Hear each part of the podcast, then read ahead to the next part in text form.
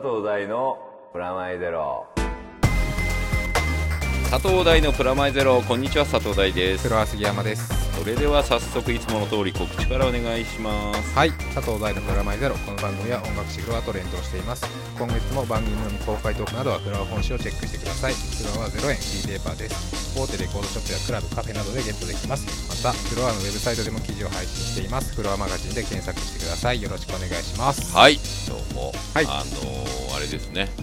年末でございますよ。そうですね。いよいよ年末になれば今そうですね。今年もあれがあの季節がはい。始まるんですけども、いやもう僕の中で始まってますけど。うん、そうだよね。知ってる。予選とか始まってるしね。はい。あのそんなあのもう一人のはい。我が番組のはい。外部放送作家かはい。らもうすでに来ています、えーペンネーム宝屋です。はいありがとうございます。第3おすぎさんこんにちは。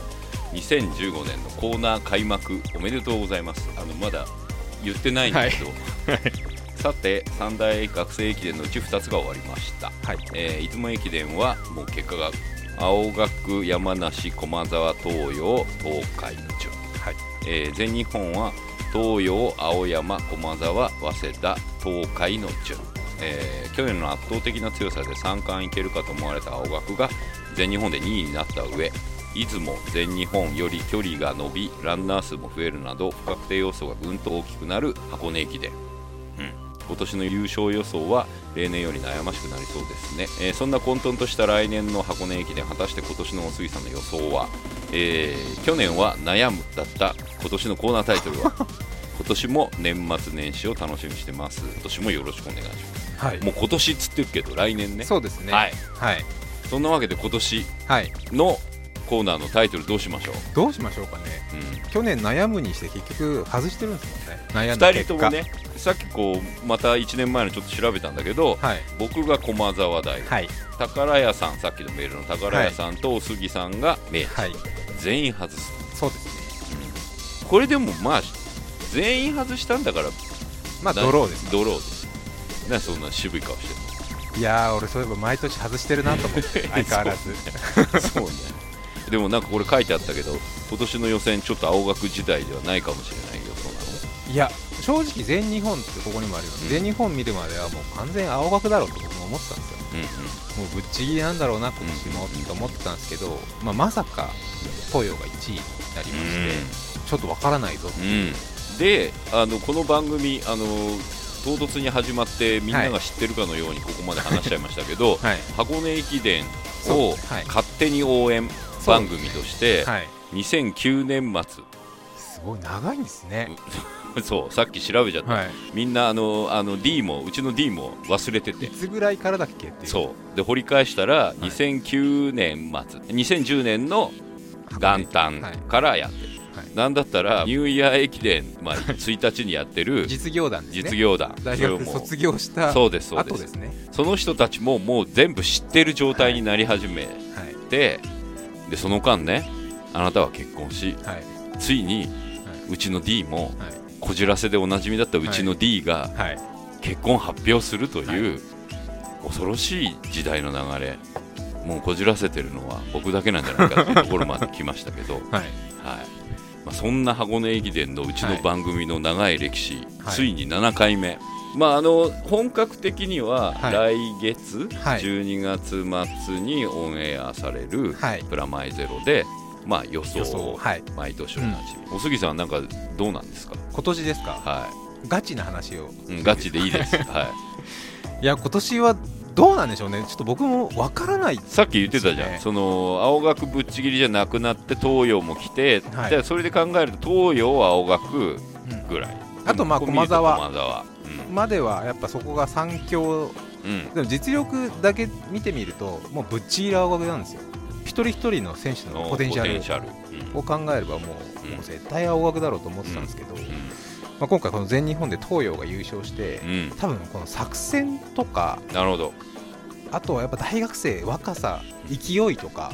あとあのやっぱりさ一回負けて悔しくなるとそうなんですよね。東洋さやっぱあのーおごる感じがないですよあそこは。ね、はい、うん、で青学逆に言うとちょっともうなんだ三冠いくんじゃね？みたいなこうそうですね。煽られちゃったとこもまたかわいそうっていうかだプレッシャーはあったとと思うんですよね、うん。あとあの神野君とかは、かなりプレッシャーあったと思うんですけどね。怪我もしてて、ね。三代目神は自ら言うっていう歴史になっちゃったしね。う。ん怪我しちゃった怪我してそうなんですよ、うん。で復帰戦でやっぱりそこまで調子が上がらなかったので。でもまあ彼以外でもやっぱすごいランナーが多いんで、実力的には青学ですけどもし今回東洋でこの全日本は1区2区でうん服部兄弟っていうエースを出してまあまあそこでね設楽を超える。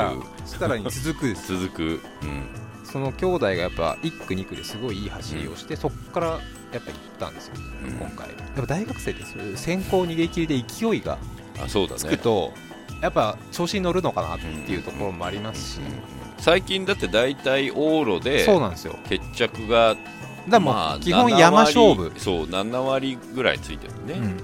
そこからどんでん返してないんで、うん。各校の作戦次第かなっていう。うん。でもそう考えると逆にあの注目されてないところもなんかもしかしたら番狂わせあるんじゃないかなとかも思いますしどこが実力以上のものが出せるかみたいなところが今年は。なんか今年さっきの宝屋さんのよよなんかあの結果を見てると、はいあの大体知ってるところなんだけど、まあ、知ってるとはいえ東海っていう、はいなんかこう新しい感じが、そうですね。東海大学は今年コンスタントにいいうん。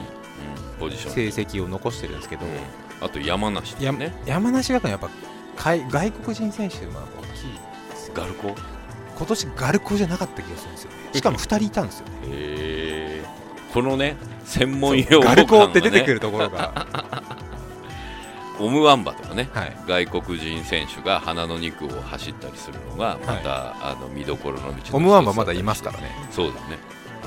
うん。ナイクルん。ニャイロですねニャイロ。うん。ニャイロです ニャイロ。メサビサビ高校ですね。桁と今桁女中かよら桁女中からです、うんうん。桁女中のメサビサビ高校。そこから山梨が。なるほど楽しみですね楽しみ。ねね。これ結構アナウンサー泣かせですよね。そうだよね。よく今噛まずに言ったね。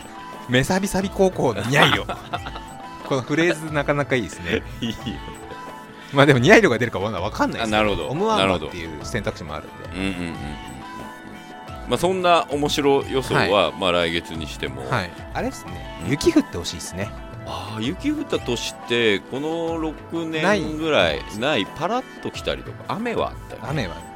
うなんかそういうのも見てみたいです多分。ん 走る方大変だ大よ変なんですけどうん。うん雪の中で走ってる姿とかちょっとかっこいいじゃないですか。かっこいいね。それはなんかエヴァエもするしね、なんか白く染まる箱根の山道を駆け上がるとかちょっとそういうフレーズがうグッとくるものがあるかなんうん。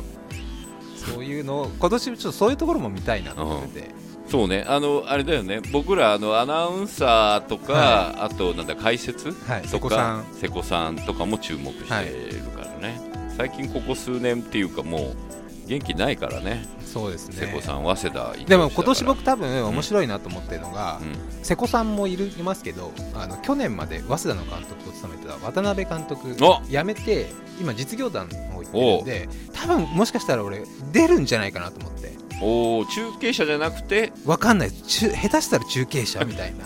すげえついに引き継ぎが？いやでも瀬古さんは出ると思いますけど。名物だもんね、そうです。うんそこに渡辺康之さんも出て。そんなに早稲田成分を強くしちゃいいのかそいこでそのどういうトークをするのか。先輩後輩。そうそうね。しかも今までいじられてたからね。そういうのもちょっと楽しみなるほど。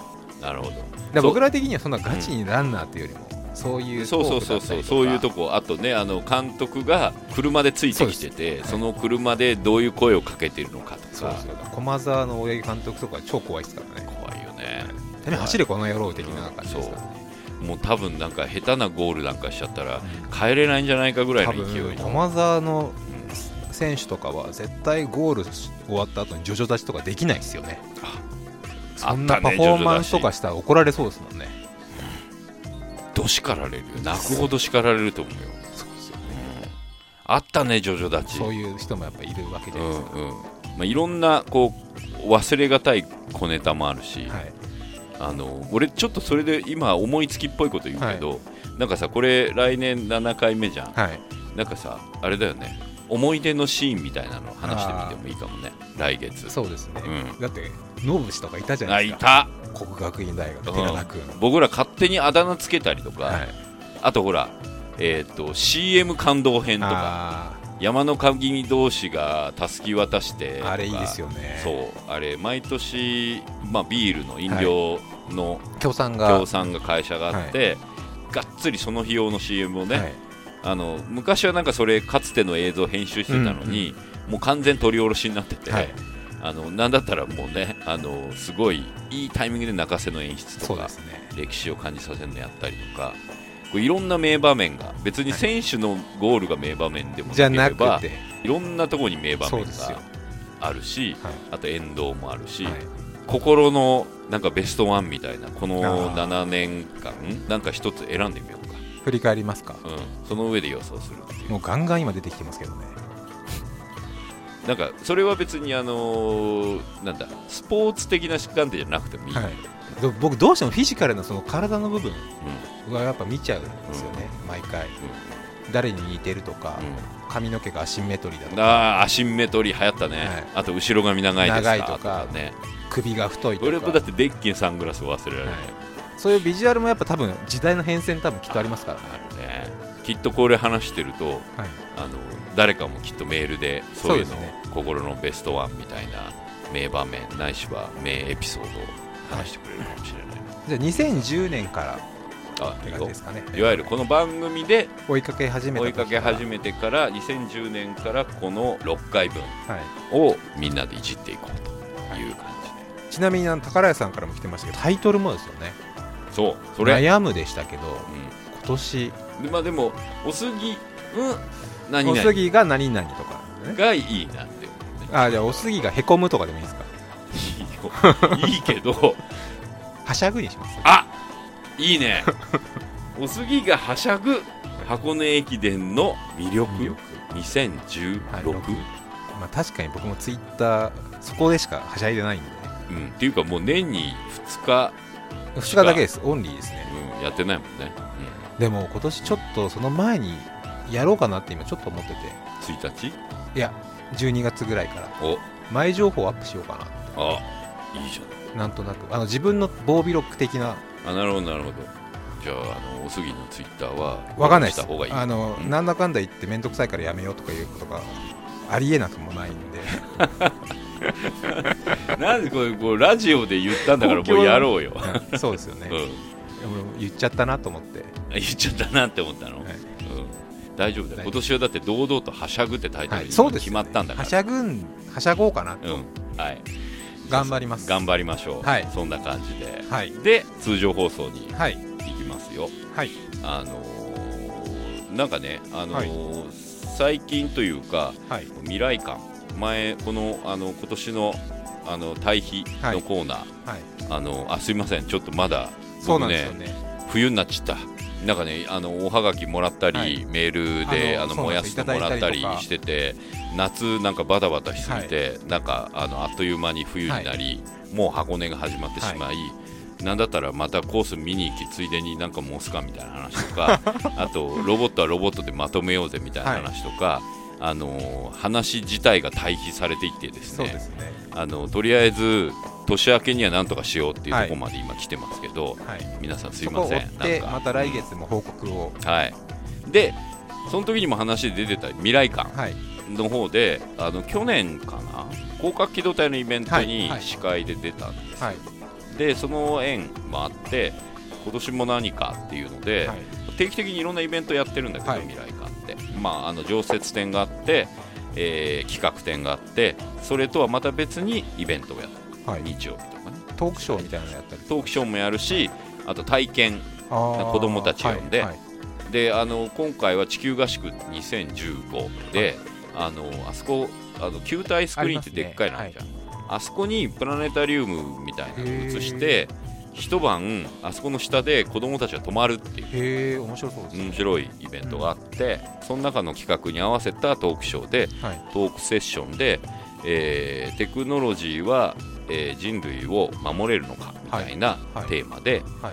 えー科学者の人この科学者の山地さんっていう人は東大の教授で、えー CO2 の、えー削減のはい一つの、まあえー実験として、はい。えー地球の地面の下にうん。二酸化炭素をうん。埋めるへっていうあの技術の開発を今実験中で、はい。まあ、世界中でやってるらしいんだけど、CO2 をどう減らすかっていうのは、なんかまあ世界中で生み出すのをねはい。減らす方法っていうのは、うん。まあ、条約決めたりはい。してるんだけど、はい。じゃあ出ちゃったものを分解して減らそう。この2つがまあ有名だし、なんとなく知ってるよね、うん。みんなもね。でもう一個俺は知らなかったんだけど、まあ、世の中的にどのぐらいみんなが知ってるかわかんないけど、できちゃった二酸化炭素をはい。埋めんだって、でそんなことできるんですか？そうでこれね面白かったのはあのねえーっとじゃあどうやって土の中埋めんだって岩盤が硬いところに埋めるんだけど、はい。その最初の技術のその開発のきっかけになったのはそこのこう地下資源もともとそのなんだ、えーっと石油とかなるほど。はい。あんじゃん。あれはこう掘ってって吹き出す。うん。でそれを、まあ、中東とかもそうだし、まあ、あと海底とかも、それで吹き出したやつを取ってんだけど、まあもうあんまないうんうんいっぱい出ちゃったなっつってうんあと残ってるちょこっとでも残ってるこれ無駄にしたくないって時にどうするかっていうと、なんか別のもん入れると出るじゃん、はい。あのはい。だからそこに二酸化炭素入れる。へえすごい。確かに言われてみればすごい効率的、でしょ？それを入れたら出てくる。はい。あのねそうですよね。残りをうん。きれいに食べる方法みたいな、うんうんまあ、それがまあ最初の発端であって、はい。今はあえて岩盤の硬いところを見つけて、まあはあのその山地博士がやってたそういうことなんだけど、のやってる方、はい。まあ、説明が長くなったけどその方とあと小出さんというもともと読売新聞の、えー報道の記者ではい。科学を専門にしてて、で今は、えー、とフリーでの科学ジャーナリストをはいやられてる。でこの人の話もすごく面白くて、いわゆる科学と報道ってどういう関係かはい。みたいな、その技術をどう伝えるかうんうん。話の中でイオンマイナスイオンって知ってる？はい。でしょみんな。はい。山とかにあるような。そうあとなんだ滝とかさ、はい。でまあ、俺らがさダムダムはい。ダム行った時に、はい。超マイナスイオンって言ってた。じゃん、あれって ショックなんだけど、はい。科学的にはい。効力証明されてない。ああ気候とかと同じような感じなんですかねどっちかっていうともうなん疑似科学。ああなるほど。なんだって、へえあそうなんですね。うん。あんまなんかちっちゃい声で言う感じが面白いけど、はい。あの本当にそうなんだって。ー。だからあれをあれが本当に体にいい。はい。いや悪いいいで言ったらいいかもしんねえけど、うんうんうんあんな風に宣伝するような効力は別にない、じゃあよくある商品とかでマイマイナスイオン出すのは出してっけど別に対してあの、うん、体にはないっていう。なんか即効性があるとかそういうんじゃない、プラシーボじゃね？ああはいっていうのをうまく伝えない限りなんかそういうあのいなんつうんだろうな。それが伝わりづらい。はい。はいもうそういう話とかをされてて、へえポリフェノールとかもそうなんだよ、えそうなんですか？う別に体に良くないんん、ですか？いやいや体にいいけど、はい。飲んでも吸収されねへーえ。結構ショックでしょ。ショックですね。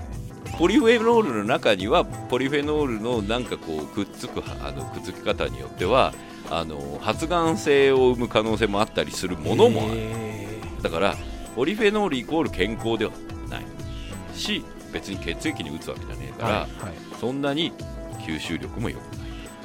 なそういうことって多いですよね。多いみたいあのよく風邪ひいたらあの汗かけばいいとかあでもそれも本当はなんか良くないみたいなあの体力が落ちるだけみたいな。そうそうそう。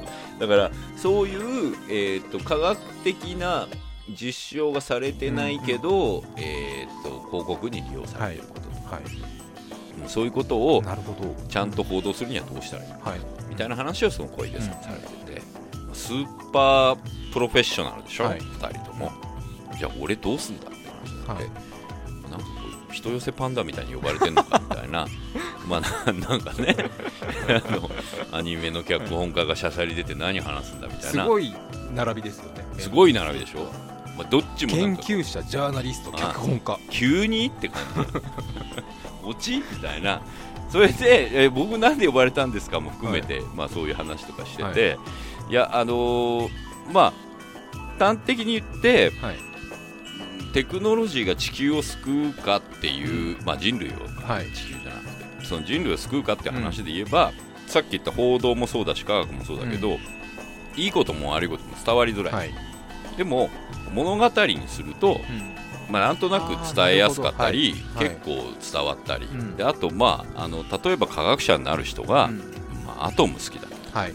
はい。まあ、ロボット作ってる人ね、はい。今とか、宇宙飛行士になってる人で、スター・トレック好きだったはい。とか、スター・ウォーズ好きだったとか、そういう話ってよく聞くし、実際あるじゃん、だそういう考え方でいくと、まあ、え物語とか、そのアニメだったりうん。で役に立ってるのかもしれないですねみたいなあーなるほ話をして、あじゃあそういう話しましょうか、はい。だけどうん別になんかそういう話でよいしょしてもしょうがないので、はい。うんどうしようって思った時にテクノロジーで人類を守れるかの反証じゃないけど、はいアニメや SF では人類を何度も絶滅させてんだよ、はい。はい。まあ、よくよく。はい。それも映画の始まりぐらいから、はい。まあ、1950年ぐらいとか映画っていうか、い、わゆる、えー、とハリウッドが映画を作り始めたごく初期から、まあ、つい最近というか、うん今年に至るまで、まあ、何回も人類を絶滅させてると、じゃあこの逆に言うと人類の滅ぼし方に関しては、うんんなまあ描き方が描き方をはい。今までしてきましたよ、はい。みたいな。100年ぐらいかけて、うんうんで話したらあそれ面白いです。そういう話くださいっつって。でそこから改めて、まあ、自分自身も例えばエルゴプラクシー、はい。はいうん、とフリーダムはい。エウレカセブンは、はい。まあ、ほぼほぼ人類絶滅させてるんですよ。で自分も経験があるし、はい。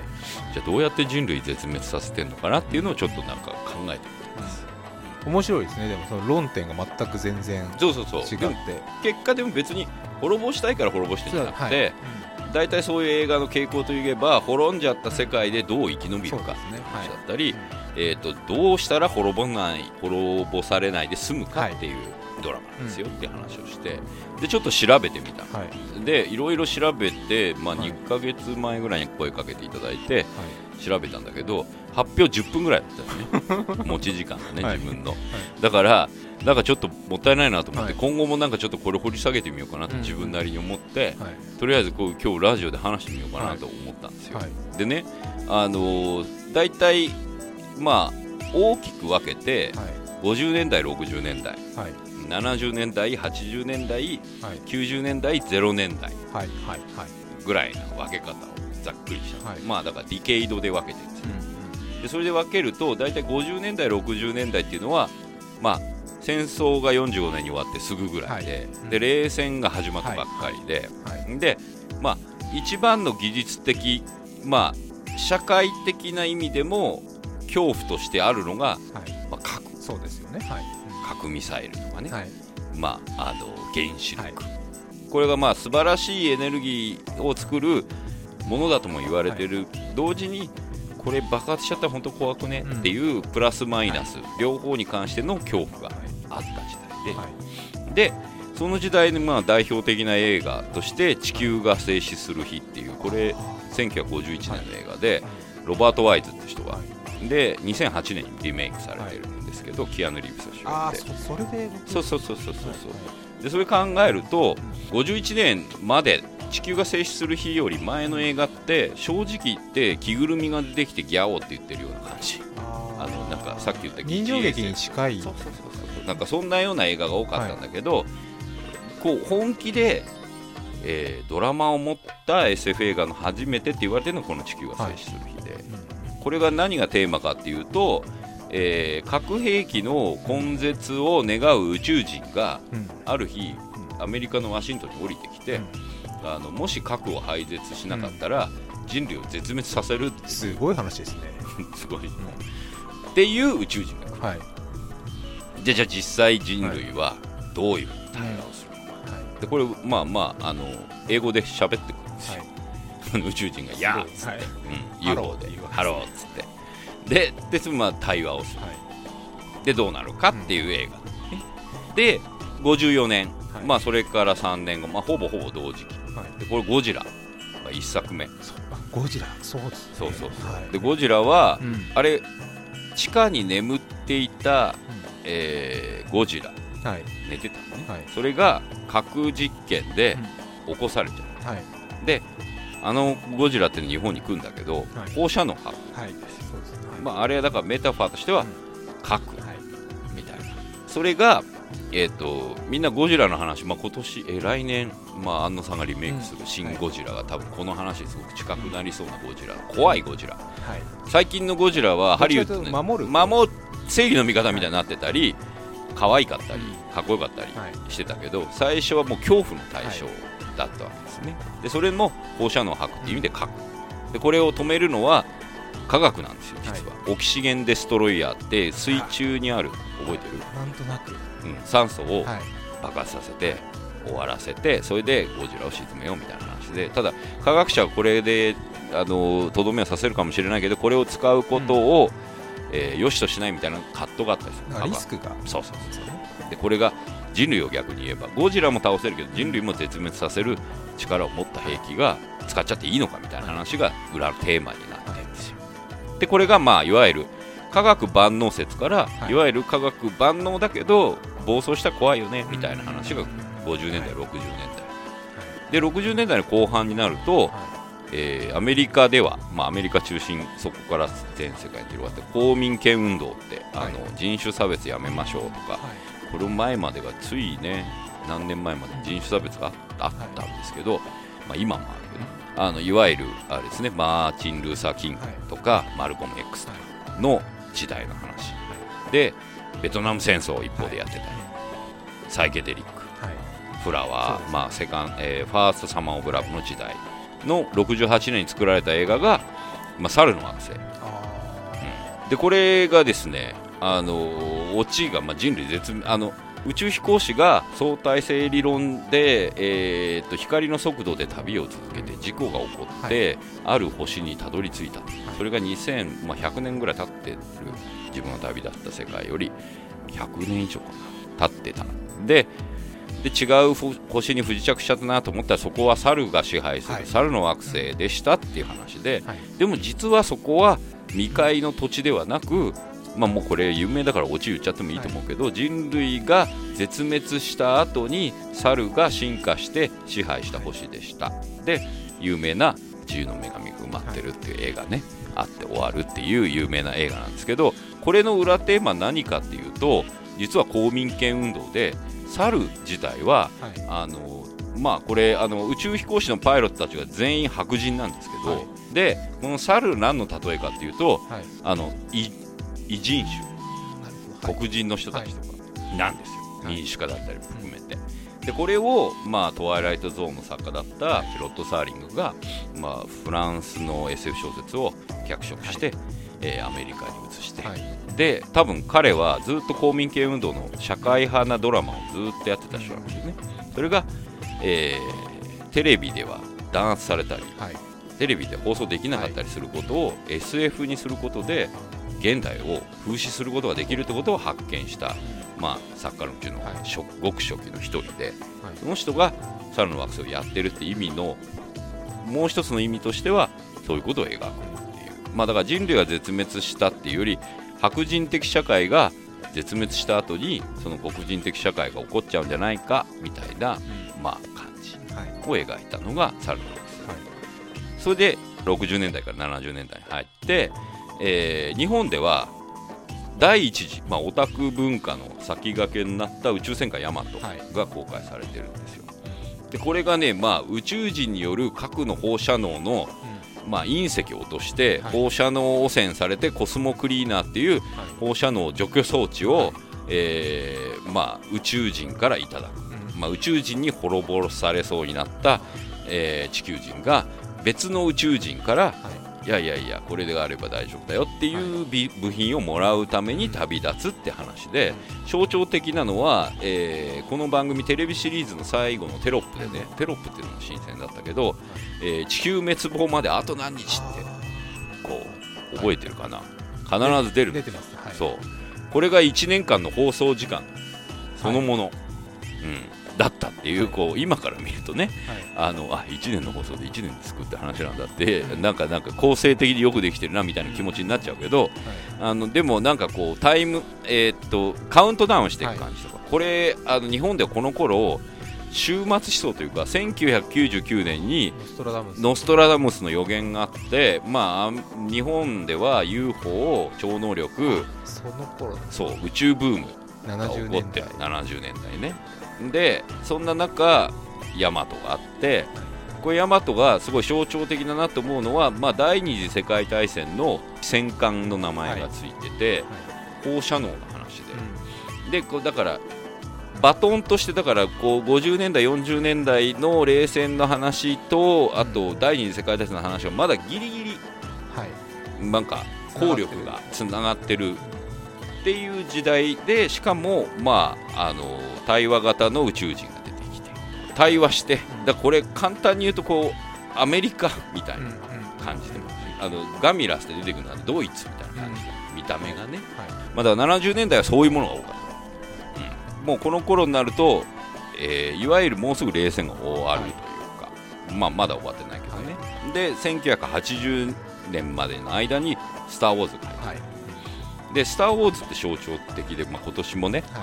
えー新しいのがもう今月もしかしたらもうこう公開になってもう超俺はしゃいでるけど、あの、えー、と暗いもんが多かったんですよこの時代のちょい前まで。80年代。あいや70 70年代。まああのーヌーベルバーグとはい。アメリカン・ニューシネバ、あ。もう主人公が最後虐殺されちゃったり死んじゃったり、あの自殺しちゃったりするような映画が多くてそんな中すごくハッピーな映画が逆にカウンターだった。カウンターカルチャーがメインカルチャーになった瞬間、あのーハッピーエンドで終わって、主人公がトロフィーもらって終わるみたいな、うんうん。あのアホみたいなアッパーな映画はい。がカウンターとして成立して、カウンターのカウンター。カウンターのカウンターがポジティブだうん。うん。で「スター・ウォーズ」大ブームになって、えー今度は冷戦が終わって情報化社会がやってくるんですよ、まあ、ネットワークとか、あの未来みたいな感覚ね。それがあのターミネーターが84年、あもうそうなるんですうねん、でこれは敵がはい。人間が作り出したスカイネットっていうロボットとはい。人工知能ね、はい。人工知能まあ示唆的だと思うけどスカイネットって名前のはい。ネットワークが作ったはい。人工知能を搭載した、はい。えーロボットはい。ターミネーターが、はい。えー人類を絶滅させるために過去に人類の英雄を殺しにうん。送り込むうんという話これはまあロボットが敵になねはい。反乱。はい。でこの辺ぐらいから90年代に入りはいこれはもうあの終末思想もあるけど、あの世紀末と、はい。えー簡単に言うとオウムね宗教戦争みたいなのが新興宗教も含めて始まると。はい。それがまあエヴァンゲリオン95年ですよ、はい。はい。でついにここで宇宙人がねはい。侵略していくんだよこれも、うん。なんですよ70年代とは同じ構造だけど、対話が不可能になったんですよ宇宙人が形になっちゃって。もう意味不明なものになりますよね。でこれって象徴的なのはその宗教が違うともう対話もできないというか、はい。割と一方的な侵略にそうそうそう。条条約とかうん。結べない、話し合ってやめようねみたいな、核使うのやめようねみたいなのができない、うんうんうんなんだったらこれより前までは宇宙人とか、話し合えばなんとかなるみたいな感じだったけど、もう話し合いできませんみたいになっちゃっでそれがその後0年代に入り2005年に宇宙戦争ってあのスピルバーグとトム・クルーズなんですね、でこれはもうあの911以降なので、うん。見えない敵、まああのはい。宇宙戦争の映画のリメイク元のやつが1953年さっきの、えーゴジラのはい。前年だったんだけど、はいそれはまだまだ二次世界大戦の余波があって、でそれがなんでわざわざ2005年にリメイクしなきゃいけないかっていうともう一度アメリカが世界大戦をはい。やってる時にね、はい。まあ、中東と戦争してる、い、わゆるアフガニスタン戦争をしてるっていう時期に、えー戦争の種は地中地中にもう昔から埋まってて、ん。それが発芽してはい。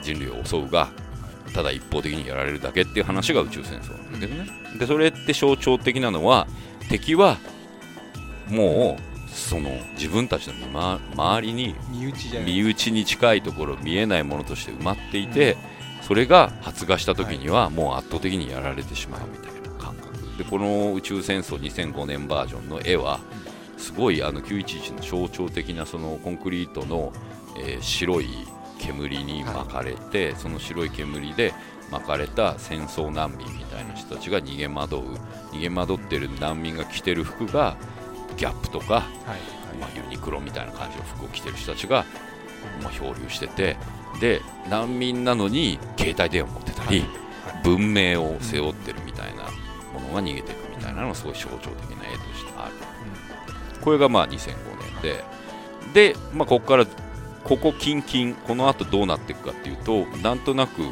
2015年までの間って、かなりこううつうつとした、まあ、日本もそうだし世界的にもうつうつとした状況が、まあ、出てきて、でそれこそあのそれを象徴する映画が2011年に「メランコリア」ってラース・フォントリアの映画があって、まああれだよダンサー・イン・ザ・ダークとかの監督あのベルギーの人かな、はでこの人がメランコリアって初めて SF 純粋な意味での SF を撮ったんだよね、まあ、簡単に言うと人類が絶滅するだけの映画で普通さ今までの映画って人類が絶滅するかどうかアルマゲドン、い。はい。あのメランコリアとアルマゲドンは全く同じお話の構造なんだけど、ん。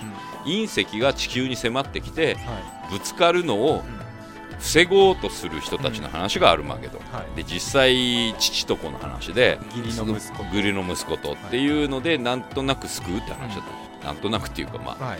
あのソ連とアメリカが協力してはい。救うぞ、しかもそれが、えーブルーカラーと言われるうん。炭鉱夫みたいな人たちが救うんだみたいな、はい。結構アッパーな。で全く同じテーマで2011年に作られた「メランコリアは」もうねあのオープニングに、えー、と隕石がぶつかるシーンがあんの。オープニングに。落ちから落ちから。でじゃああとはどう死んでいくかって話だ。すごい破壊的な破滅的な。本当に。でこの時ねランス・フォントリアってちょっと鬱だったんだって。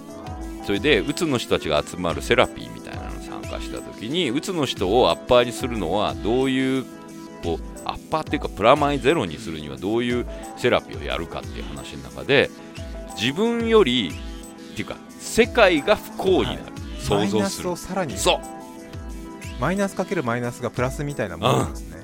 究極のマイナスは人類が絶,、うですね。絶滅するってことを知った瞬間に、意外とうつの人はあのアッパーになったりするそんなこし不幸があるなら自分なんてみたいな感じなんですね。全人類がうん。一気に絶滅するんだったら、あそれまでそうそれまでの間は私は楽しむわよ、はい。みたいになるっていう、うんだからこれあのまあ冒頭第1部第2部になって結構長い映画なんだけど、第1部は、えー資本主義の塊みたいな広告代理店の女性コピーライターが、は広告代理店のトップの息子みたいなアートディレクターみたいな人と結婚して、結婚する結婚式の日うん。に赤い天体が発見される、うん。まあ、幸せの絶頂にあるはずのはい。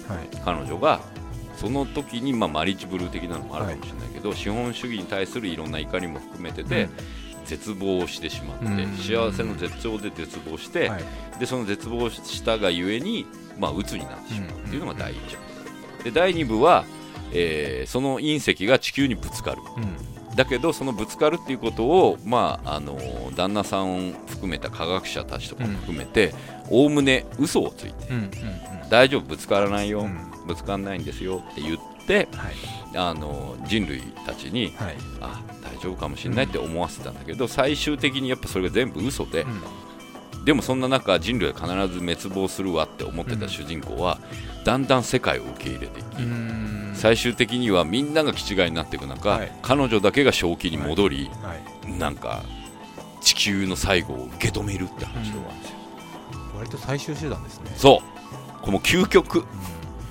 ある意味だからいやいやそうっすかみたいなもう絶望しかない、まあ、メランコリアとこれうん。ぶつかる星の名前でもあるんだけど、まあ要するにこう諦めですよね、っていうのが2011年まで来て、このあと SF って何したらいいんはい。だみたいな、人類ただ絶望うん。させてどうすんだ？映画でみたいなところから、まあ、2014年去年。はい。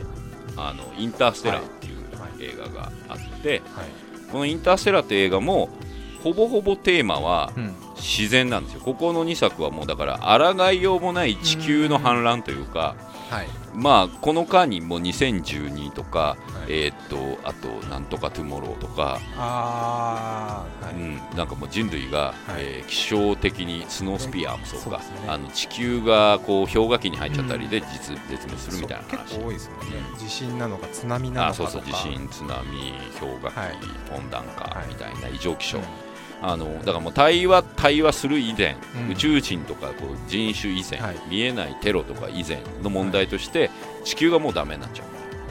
でインターステラーも異常気象に襲われたアメリカの農村が舞台で、まあ、正直言ってもう地球終わりなんじゃねみたいな感うん。じになってるんですよ、はい。でこんな中人類も諦めて、はい。まあ、メランコリア状態はい。の中にある宇宙飛行、まあ、NASA とつながりのある宇宙飛行士みたいな人が光と音で音、まあ、光だよな光であメッセージみたいなけ取って、そのメッセージにはもしかしたら人類を救う鍵があるかもしれないって言って、まあ、宇宙の果てに旅立っていくっていう話なんだけどおおむねね人類の科学者たちは、えーこれも同じテーマなの。ここ途中まではインターステラーとメランコリアって、はいまあ抗いようがないからこの地球をこう諦めるしかない。うん。し人類はもう救えないかもしれない、うん。でも科学者は救える。うん。大丈夫ですって言わないと,、はい。えーとパニック。になっちゃう。だから嘘をつく。うん。科学、まあ、ここがなんか未来観的に俺が話したかったことが一番メインだけど、うその嘘はまあおぼかたさん的な嘘とか い。じゃなくて、うん。人類にとってプラスの嘘。うんとも言えるんじゃん、うんうん。まあまあまあはい。大丈夫だから、はい。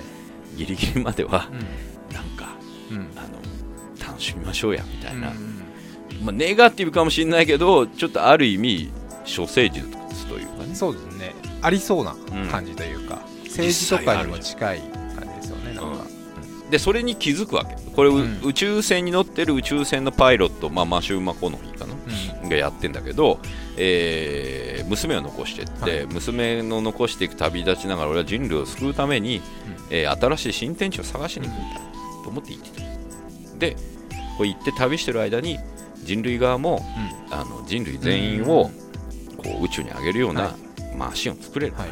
みたいなことを言ってたんだけど実は作れない。うん。科学はあの重力を克服できないっていう話。うんが途中で分かる、はい。まあ実は科学者はもともと分かっうん。てで裏切られたと思ったけど人類の種である DNA ないしはあのーデータを持っているので、彼らは、うん。まあそれで新天地に着いたら君たちがアダムとイブ的になってうん。新しい人類のはい。リメイクをはい。する、それが目的だった、うん。嘘騙されたみたいになって、まああのこれ意外となんかあのおポンチな SF に見えるけど、あのこれ実際映画見た人わかると思うんですけど、うん。あの最新宇宙物理学を結構ギリギリまへでー。ちゃんとやったんですよ、で未来館で話した時も、未来館の半分ぐらいの人は、うん。この映画はあのダメだとか嫌いって言ってるの、うんうん。どうしてかっていうとギリギリまで多分結構ちゃんと考えたのに最後のオチが、うん。もうなんか根性だったので、はいはいはい。あのそれがね逆に許せなかったメランコリアみたいなやつの方が、なんとなくもう科学関係ないから受け止められるけど、途中まですげえ宇宙物理学ちゃんとやってるのに、最後のとこ根性でダメだうんみたいなちょっと拒否反応があったりして、あのインターステラーのこと話すんですよって言ったら、うん僕は認められませんねみたいなことを言う、はい。あの人もいたりするんだけど、まあ、その気持ちもよくわかるうん。でもなんとなくこうあの光と時間とうん重力ってよ自分で言っててよくわかんない。同じものだって知ってた？全然意味がわからない。でしょ？はわかんないよね。わかんないけどだから相対性理論で全部語れるんだけど、はい。うんあの光はわかるね、わかります。はい。で光がまあじゃあ音までいこうか。音わかるよね、わかります。で音の速さを超えるはい。とドップラー効果が起こったりする、はい。まあ、だ例えば音速のジェット機とか、そうです。よねはいマッハ1後から来るついてくるそうそうそうそうそう。それが光も同じことがはい。分かるでしょ、うん。で光が、えーっと速度を超えると時間が遅くなる。ああわかります。分かった分かった分かってきた、それでブラックホールってはい。光も吸収する、あれ重力だよね。重力の移動ね、うん。すあれ重力が最終的に光も音も全てをはい。重力で引きつけるわけ、うん。引きつけた果てに、えー超新星爆発して、はい。っていうだからまた光を生むんだけど、うん。全ての光を吸収しながら最終的に光を生むってこれ、うん。あの門外漢が話してるんで間違ってたらごめんねなんだけど、これって同じ物質なんだこれ全部。だから人類は100年かけて音を克服して、うん。まああともう多分200年ぐらいかけて光を克服する可能性があって、うん。その光を克服したと同時に時間を旅行できるかも。はい。あの未来にしか行けないからね、はい。あのはい。過去には行けないけど、っていうとこまで来た。うん。でこうなるとあとは重力を克服すれば、人類はまあでも同じ理論で克服できるはずなんですよ。同じものなるほど。うん、なんとなくなんとなくわかるでしょ、はい。なんそという話なの。だからじ重力を克服できれば地球が壊れそうにな時に人類を全部宇宙に上げられる。という話になってくるのね。はいで計算式はできたけど、い。最終的な得意点、まあえーブラックホールの中心のデータがないと計算式が完結しない。ブラックホールの中心に行けないのではい。無理じゃんでこのインターステラーの話は、まあ、ここからが根性論に近づいていくんだけど、あの人工知能を持ったロボットがはい。宇宙船の中にメンバーでいて、はい。そのメンバーの宇宙、まあ、よく考えたらロボットが、えーブラックホールに突っ込めばうん。データが取れんじゃね？とりあえず行ってこいって感じなんですね。それでロボットがはい。僕が行きますって言って、はいあのブラックホールの中心に行って、まあ、ここから先は映画見てほしいんで根性論の話はあんましないけど、そこで得意点のデータを調べることができたので、人類はうん。救われるんですよ。でこれ何をし示唆してるかっていうと人類は人類の問題を人類では解決できない。だけど最後の希望があるとしたら人類が生み出したロボットは、はい。もしかしたら人類を救うことができるかもしれないっていう映画になってるんですよ最後なるほど。でここまで来ると、はい。まあ、なんとなく言ってる意味がなんとなくぼんやり分かってくると思うんですけど、人類の滅ぼし方うん。イコール人類の守り方だったりして、でテクノロジーは人類を守れるかっていう意味で言えば、もう、あのー2011年ぐらいまでは無理無理って感じだったのが、2014年ぐらいからちょっといけるかも。僕らは無理だけど。そうそうそうそう。はしゃげるかもみたいな、はいでそれとこうするかのように、は意外とこここの1年、まあ、この番組でも話してきた、ロボット最近面白くねみたいな話、うんまあ、介護もそうだし工事現場もそうだし、教育もそうだしそれの究極的なことで言うと、放射能の現場うん。にロボットが行くことができるかもしれないっていうのが、この間3人で話した時もやっぱ311の話はすごく3人でも話題になって、まあこれアトムって原子力で動いてて、はい。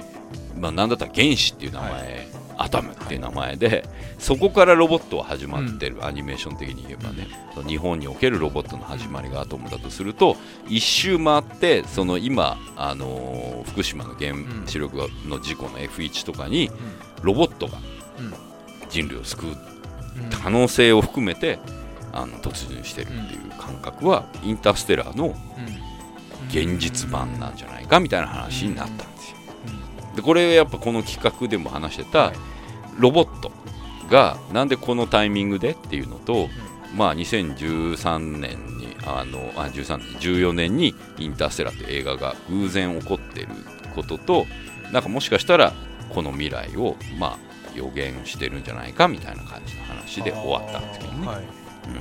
だからちょっともしかしたらロボットはい。の企画はいこの LR の対比のロボット、俺ちょっと見たいロボットが。うん。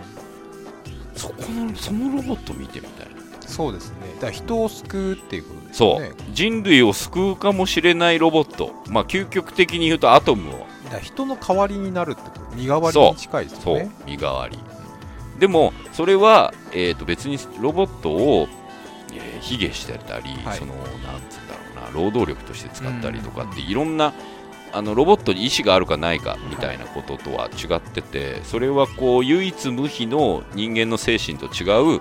ネットワークの中で、あの無限にコピーできるデータとしてのロボットたちがどう人類のために、まあ、人類のためだけじゃないけどこう生物をこの世で守るために働いてるのかっていう現場がちょっと見たいなと思ったん。ですよ。はいまあ、一番端的に言うと福島の原子炉の事故に突入してるロボットたちってどうやってできてて、うん。うん彼らの技術ってどういうものなの、みたいなのが見たくなっちゃったんですよ。社会派。いや社会派。そう。プ、ロアマイゼロ。うん、まあでも人間の歴史的にもそうですもんね。そのさっきその60年代でしたっけ、うん。差別の問題とかもそうですもんね、要はそ大昔ピラミッド作るために奴隷を持ってきて作らせるとかうん。わかんないですけど安倍の生命とかの時代になるとうん。より白じゃないですけど、うんそう埋めたりしてるね。紙を擬人化というか、うんね、人にするっていう人体を作ってそれを労働力にしたとか,、うんうんうん。そういうのにもつながる。それを今の時代になると自分たちで本当にしっかりと生み出せる、そうそうそうそうそうそうそう。だからロボット側が自分たちが必要、まあ親と子の関係みたいな感じだよね、究極的な意味で言うと人類が新しい、えー子供としてロボットを作ったとしたら、子供側が人類を守るためにはい、働いたっていう言い方もできるかなって気がするんですよ、うん。だそれこそなんか映画とかあったりするんですけどロボットのそれこそ反乱にもつながってきそうな話ですもんね、そう。だから反乱するロボットみたいな恐怖心がうん。80年代まではあって、はい。ターミネーター的うに、んでももうちょっとロボット友達みたいなとこから、でロボットが逆に人類側を救ってもいいよっていうところまで来たなって思って、でそれが実際現場で起こってることなのうん。でちょっと災害現場とか、うん。例えば地震だったりとかそういう現場であの捜索するためにロボットが使われたり、だから一方無人のはい攻撃機、ドローンとかでね、これインターステラーも冒頭ドローンが出てくるのす。ごい象徴的なんだけど、あの暴走したドローン狩りがうん。人類たちがドローン買ってうん。コンピューター手に入れたりしてんだけど、あのー一方リモコンで人を殺しもするし、はい。